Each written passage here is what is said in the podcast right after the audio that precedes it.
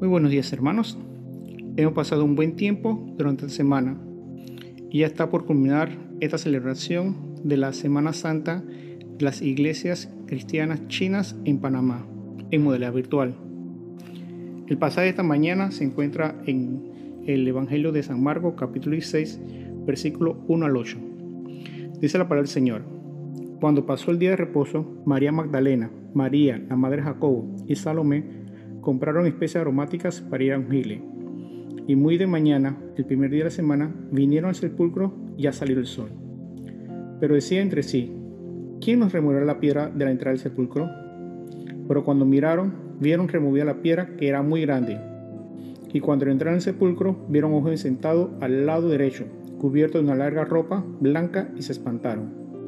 Mas él les dijo, no os asustéis, buscad a Jesús Nazareno el que, fue crucificado. Ha resucitado, no está aquí. Mira el lugar donde le pusieron. Pero id, desea a sus discípulos y a Pedro, que él va delante de vosotros a Galilea. Allí le veréis como os dijo. Y ellas se fueron huyendo del sepulcro porque le había tomado temblor y espanto. Ni decían nada a nadie porque tenían miedo. Aquí vemos que María Magdalena, María la Madre Jacobo y Salomé tuvieron un planeamiento. En la mañana compraron especies y fueron al sepulcro. ¿Cómo nuestro planeamiento para el día? También vemos una pérdida de esperanza, porque las especies aromáticas fue para ungir el cuerpo de Jesús. Ellas no fueron a ver a Jesús vivo, ellas fueron a darle la última adiós a Jesús.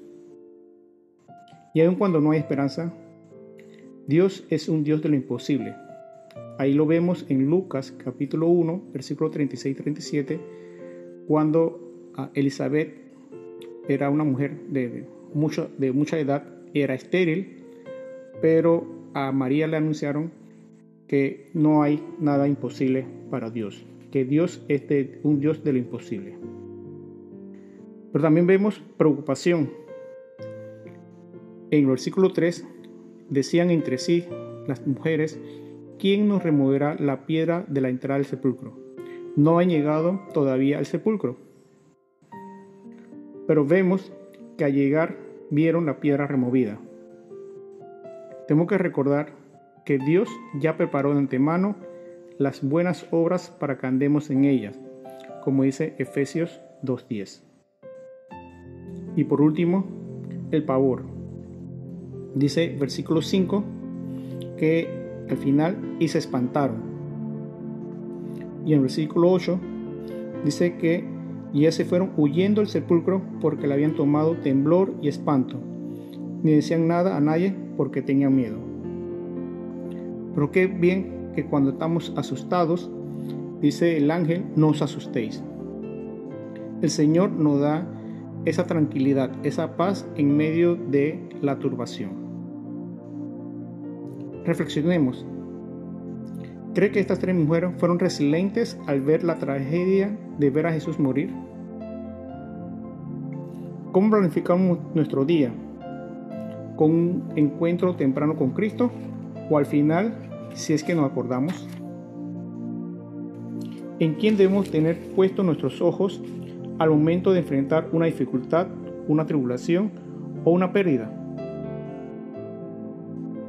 ¿Con qué actitud debemos llevar las buenas nuevas?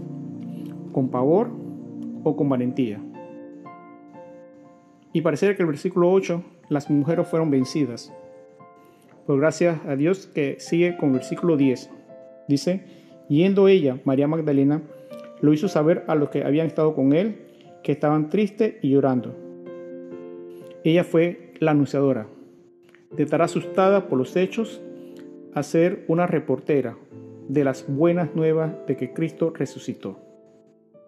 Vamos a orar. Padre Celestial, damos gracias por este día, damos gracias por este pasaje y damos gracias a Dios porque tenemos la esperanza de que así como tú moriste en la cruz, fuiste sepultado y resucitaste, es nuestra esperanza de que algún día, Señor, nosotros vamos a ser resucitados contigo y vamos a disfrutar de tu presencia. Gracias, oh Dios, nuevamente por este día. Damos gracias y te pedimos, oh Dios, para que podamos tener nuestros ojos puestos en ti, que podamos planificar nuestro día teniendo ti siempre. Y ayúdanos a ser resilientes en, en ti, Señor. Gracias, Padre, oramos así, en el nombre de nuestro Señor Jesucristo. Amén.